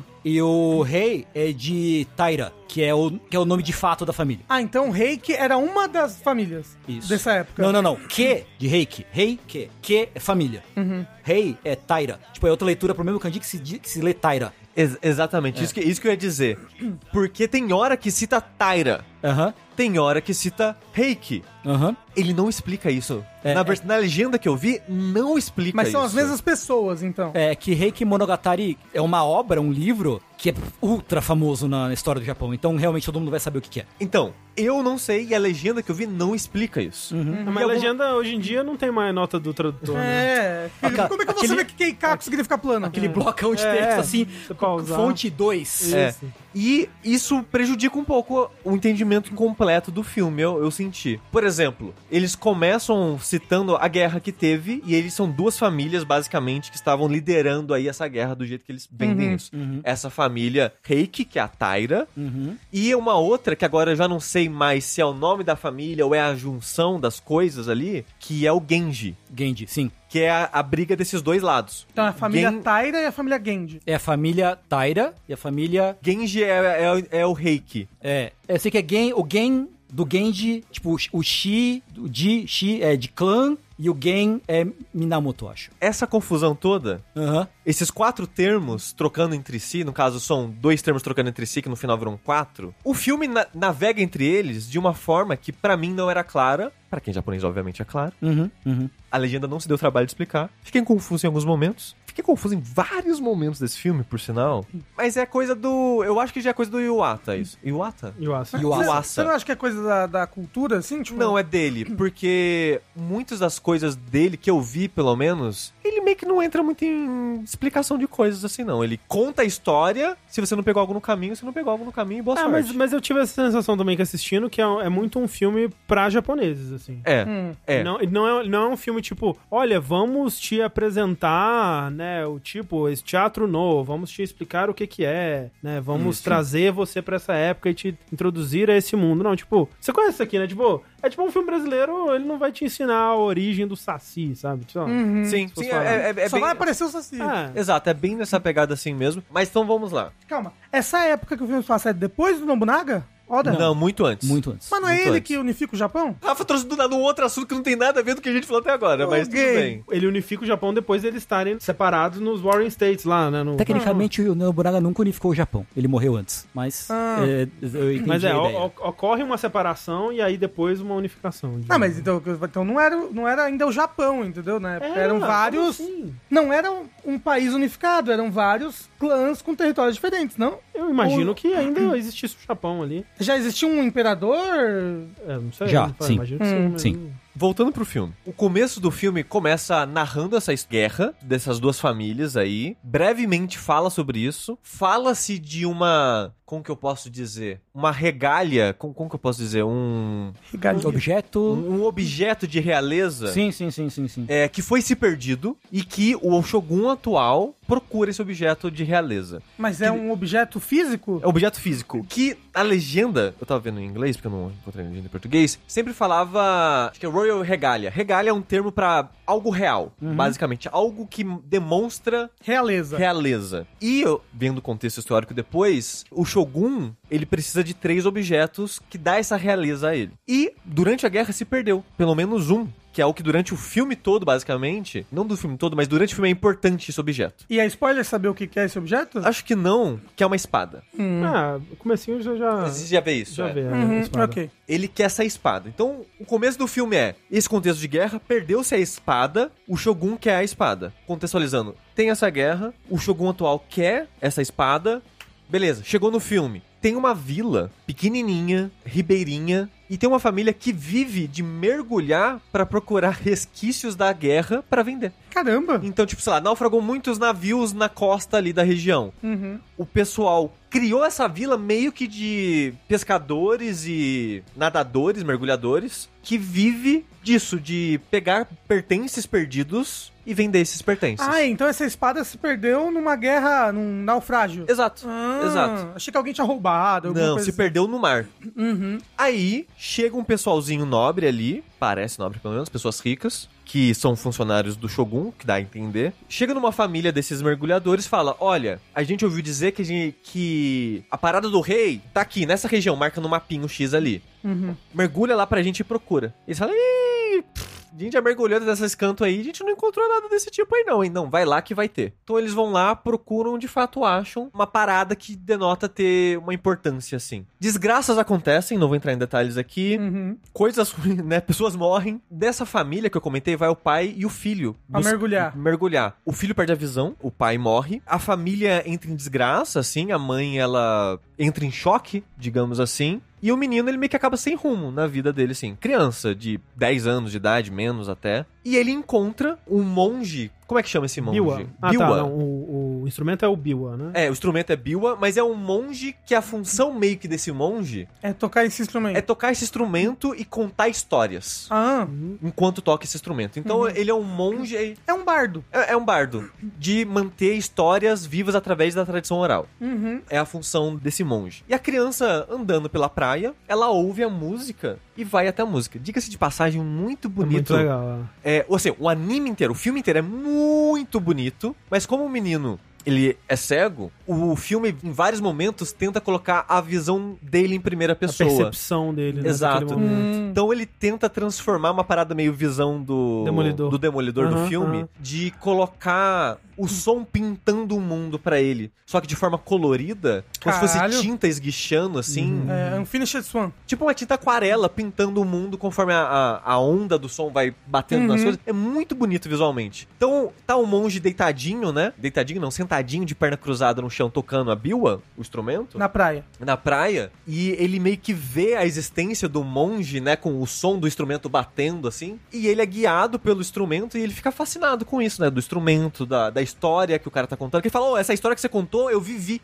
Eu vivi algo relacionado com essa história, que era uma história sobre a guerra, sobre a espada perdida, O clã, ou reiki sobre o lá. clã Reiki. Ele, ô, eu presenciei isso daí que você tá falando, de certa forma, né? Ele não presenciou a história, mas algo é consequências daquela história. E acaba que ele acaba seguindo esse monge. E é um monge viajante. Ele viaja o Japão contando essa história. É, então ele começa, se passam-se anos, ele cresce com esse monge, ele aprende a tocar um instrumento, até que eventualmente eles voltam pra capital, da região que eles estão pelo menos. O monge, que é um monge muito velhinho, velhinho, velhinho, que também é cego, Hum. apresenta ele pro líder do clã ali, do, do- de clã de monges, né? Que é o. Acho que é Ishi o clã? Shi? não. É, de qualquer forma, ele apresenta pro líder do clã e fala: coloca ele no nosso clã. Eu tô ensinando ele e ele tem que trocar de nome. Pra entrar no clã novo, ele vai trocar o nome dele. É, mas é tipo um clã ou é tipo um templo? É um templo, mas só que é meio que uma ordem dos monges bardos, digamos assim. Ah, ok. Entendeu? Então ele vai entrar pra essa ordem pra também ser um bardo que conta tradições orais aí. Uhum. Beleza, isso acontece meio que ao mesmo tempo, enquanto o filme tá contando isso, e tá contando a história de um outro personagem também. Que é um menino que nasceu com uma deformidade. Que você nota que é uma deformidade meio mágica no momento que ele tá dançando e de repente dá um puff, uma explosãozinha de pó e ele cresce. E ele, à primeira vista, só tem um braço. E quando ele cresce, e cresce como se fosse, sei lá, uma criança de 6 anos que teve 10 anos. Ele, puff, ele cresce.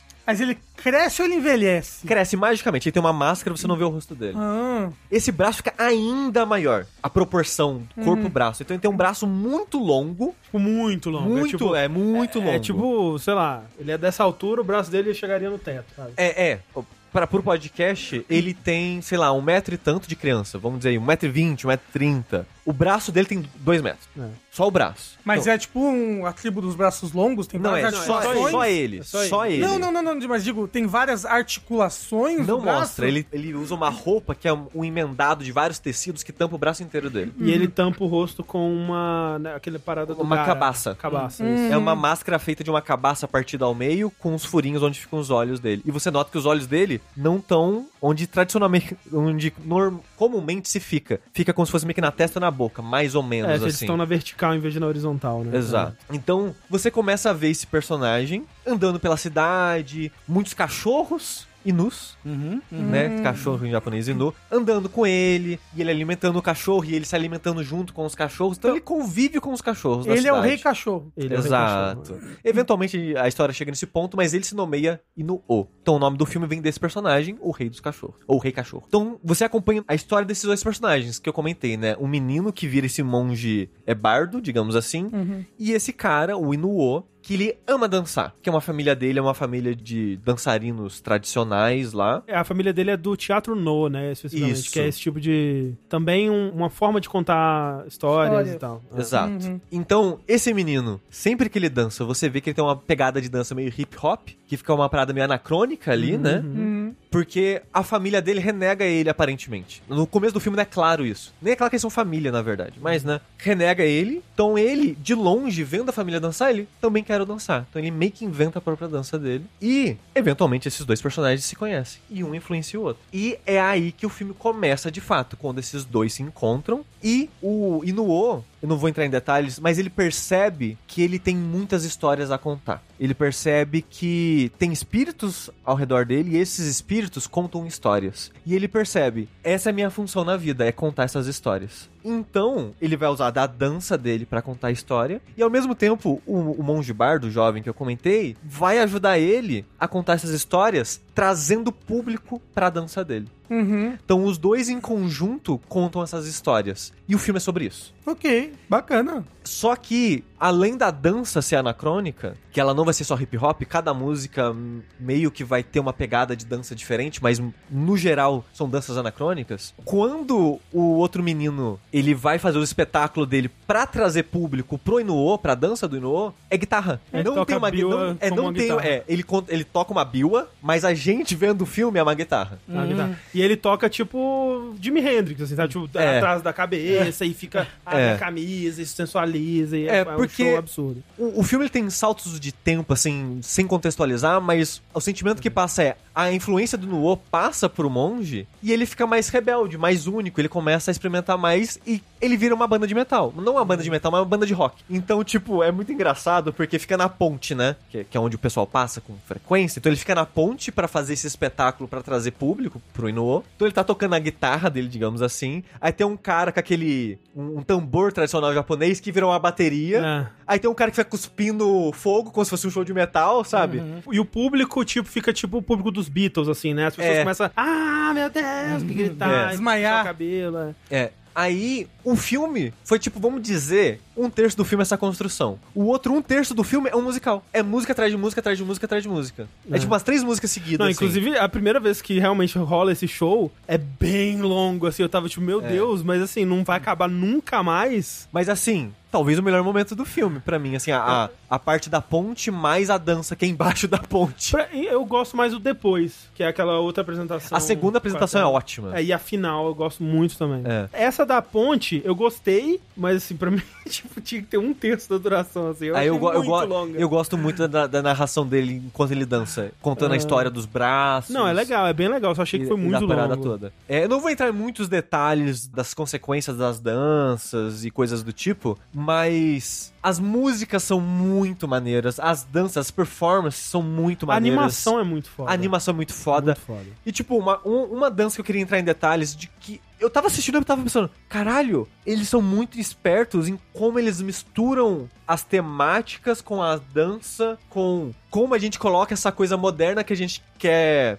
colocar nesse mundo mais de uma maneira que faça um pouco de sentido nesse Uhum. mundo. Então a segunda eles estão contando uma história de uma baleia. E a história tá sendo contada no topo de uma casa de vários andares, assim. Estou meio que na sacada dessa casa. E nessa casa, fora a sacada, tem meio que um pano passado na frente dela. É nesse pano, atrás dela, estão projetando. É, seria tipo o telão do show de É como se fosse um telão de show, É. exato. Com esse palco no meio do telão. Vamos pensar assim que é mais fácil. Então, esse telão gigante, que é uma altura de, sei lá, de uns três andares, digamos. Tem o palco no centro desse telão. Atrás do telão, eles estão fazendo uma sombra é, de baleia no telão. Então é como se, tipo, sei lá, estão com uma fonte de luz, com um papel no contorninho de uma baleia, fazendo essa sombra de baleia no telão. E ele contando essa história da baleia. Como se atrás dele o tecido fosse a água. Porque o tecido ele fica ondulando com o pessoal balançando pra fazer o efeito da água. Você pensa, porra, que maneiro, né? Eles estão ondulando o tecido pra fazer as ondas da água enquanto a sombra faz a baleia. Porra, que sacada maneira, né? Aí, eventualmente, o Inuo se pendura por cordas num guindaste de fora da tela e ele se pendura de uma forma que ele começa a bater o pé no tecido, como se ele estivesse em cima da baleia. E toda vez que ele pula e bate no tecido, tem umas paradinhas de água em volta do tecido que esguicha água. Então, tipo, ok, é uma parada que não faz sentido pra existir nesse mundo, que eles estão tentando trazer Sim, algo sim. moderno pra isso em questão de tecnologia. Mas pensar em como fazer isso, E né? pensar em como fazer isso da É. corda e da água e do pessoal balançando e da luz. E ao mesmo tempo, junto com a dança e a história que ele conta, é muito visualmente muito legal ver Uhum. a baleia na água, ele pulando na baleia enquanto ele conta a história, esguicha a água. É, um- é uma experiência muito maneira de, de ver e de ouvir, porque a música é muito boa também. E é um filme que, as músicas ficam. Eu não sei, elas ficaram muito comigo, as músicas. Porque, como é alguém contando uma história, ela, ela tem esse ar meio narrado, que não sei, é é meio hipnotizante pra mim e acabaram marcando e ficando comigo. E o filme acabou e eu ficava pensando, tipo, pô, a música da baleia, né? Tinha um- Porque o filme ele é muito sobre o valor de preservar essas histórias, né? Exato, muito sobre isso. E eu, eu não queria entrar muito em spoilers, mas essa confusão do reiki que eu tava falando é porque essas histórias que ele tá contando são dessa família. São dos soldados que lutaram por essa família. Sim. E são histórias que estão sendo abafadas porque o Shogun atual é da família que venceu a guerra. E os reiki perderam a guerra. Então ele quer abafar essas histórias. E aí tem essa vibe bem punk rock, assim, né? De você É. ir contra o sistema através da sua música e tal. Exato. E é muito legal visualmente. A história ela é muito legal, envolvente, até que ela acaba. E esse é o meu maior problema com o filme. Que ele É. acaba. Não, o final dele é muito abrupto. Hum. Eu não achei muito satisfatório a maneira que acaba a história. Eu não sei, eu só te- eu senti meio vazio assim quando acaba o filme, sabe? Tipo, nossa, tinha esse, esse e esse elemento que só não foi citado mais. Nossa, teve isso que simplesmente foi resolvido. Aí eu Tem não- o dois, né? É, tá bom. É. Eu não entendi o que é que o destino do Inuo em si significa. Eu não entendi É. muito bem, eu acho. É, então, pra, pra tipo- história que eles estavam contando até ali, Sim. sabe? Então talvez quem conhece os contos É, originais talvez, talvez. ou o livro que é baseado, mais especificamente o filme, faça mais sentido e tal, tudo. Tipo, aqui tem uma cena final, final mesmo, que eu entendo o que ela quer dizer. É, Sim, eu também, né? mas Mas, né, quando a gente tá vendo ali, a- vamos dizer, a, a timeline principal, né? Eu também senti isso um pouco de meio, meio vazio, meio sem saber o que tirar daquilo, assim. É, então, tipo, o final do filme eu fiquei um pouco triste da, da conclusão que ele teve, mas é um filme muito maneiro. É um filme muito maneiro. É muito louco, o filme é de 2021 e eu meio que só comecei a ouvir falar dele no começo desse ano. É que ele, parece que ele veio pra cá mais recentemente, Veio né? para É pro Brasil? É que não, no então, é que ele começou a ser falado mais quando ele é, foi lançado nos cinemas americanos. Ah, ok. Eu- no Brasil, eu acho que ele não foi lançado no cinema, né? Imagino que não. Não. Mas eu também ouvi falar mais quando É. ele começou a ser, ter publicidade ocidental, digamos. né? Eu acho que por isso que eu assumi que ele tava no Oscar Hum, concorrendo sim, ao Oscar. sim, sim. Porque foi meio que em janeiro, na época que o pessoal tava falando da, da lista de Oscar. Eu acho que é isso o principal. Também só caiu do caminhão esse ano. É possível. né, né? E assim, quando eu fui assistir, eu fui assistir, tipo, essa semana, semana passada. E eu baixei, sei lá, uma, duas semanas antes. Eu só achei um lugar que tinha. Caramba. Assim, eu não sou a pessoa mais bem conectada né, na internet com esse, com esse tipo de coisa, mas eu achei bem difícil de encontrar o filme na época. Tudo bem. Mas é, Inuo, se você tem interesse aí, fica a recomendação. Pô, parece maneiro mesmo. É assim, ó, muito, muito bom o filme. Gostei demais. É que, né, Yuasa, que, que pessoa? Assiste o da menina, como é que chama, Clarice? Que é o. O da onda? Walk on Girl, como é que é? The Night is Short. Short. Ah, mais antigo, Girl, esse é o mais antigo. É o, né? o anterior dele, eu acho. É muito legal também. Que ele é, ele é do autor do Tatami Galaxy, que eu sei que você não gosta. Sim, sim. Mas, esse daí ele, é mais antigo, esse filme, não é? Ele é mais antigo, sim, sim. é, é que ele tem um filme mais recente que é alguma coisa Nami. Eu só lembro que tem Nami no nome. Ok. filme. Mas é bem legal também. É, mas eu, eu preciso ver mais coisas dele, assim, porque ele é um diretor que eu adoro o estilo, mas às vezes nem sempre O estilo sustenta. o estilo sustenta pra mim. É tipo Tatami Galaxy. Eu acho muito maneiro o estilo, não, não consigo, não curti, sabe? Sei, aham. Mas aí quando você pega o Ezoken, assim, Uhum, uhum. porra, Ezoken é foda. É, Ping Devilman. Pong eu não vi. Devilmanzinho. Devilman só viu o primeiro episódio. Devilman. Sério? É mesmo? É. Nossa, Devilman eu acho é... É brabo demais, muito bom. É, quero ver. E Eu o acho Ping Pong também, pelo amor de Deus, velho. Acho que Ping Pong é o anime favorito do Tengu? O Ping Pong é meu anime favorito. É mesmo? É. É. Porra, foda. E eu acho que você ia gostar, hein, Tengu, do Inuo. É, não, a Clarice falou também no chat ali, eu tô louco pra ver. É bonzão. E não é longo, é uma hora e quarenta. Passa voando o filme. Nossa, que delícia, filme curto. Nham, nham, nham, nham, nham, nham. Alô, Avatar. Ninguém viu Avatar, só eu vi Avatar. É por isso que eu não vi Avatar. É longo pra Oito horas de. Não viu, não pode falar. Não viu, não pode falar. Mais um episódio do Fora da Caixa. Muito obrigado a todo mundo que apareceu aqui no ao vivo com a gente. Lembrando que isso daqui vai ser editado e se tornar um podcast que você pode ouvir no seu aplicativo favorito de podcast aí. Basta procurar por jogabilidade. Uhum. E pra você que tá ouvindo a versão editada, twitch.tv barra jogabilidade pra você acompanhar as gravações ao vivo aqui, participar do calor humano do chat. Quem sabe nos dar um subzinho, como todo mundo que deu sub ao longo dessa gravação aqui. Muito obrigado a você aí que deu sub. E lá comprar uma camisetinha, quem sabe, hein? Correio.com.br, jogabilidade. Porra, vai lá, comprar uma camisetinha. Uma, duas, três, quatro, cinco. tanto faz. Mas mais importante que tudo isso, Qual que é o mais importante? estar aqui com a gente. É verdade. Obrigado. Obrigado, Muito a todos vocês e Pela companhia. nos acompanhem aí no que vocês quiserem e puderem. Valeu, gente. Até mais. Tchau. Tchau.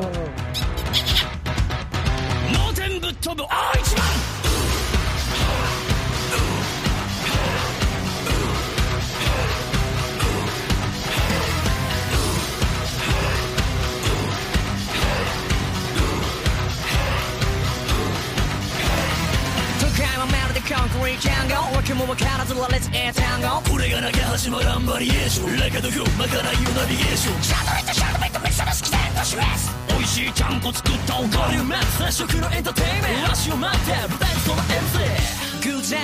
偶然。にえ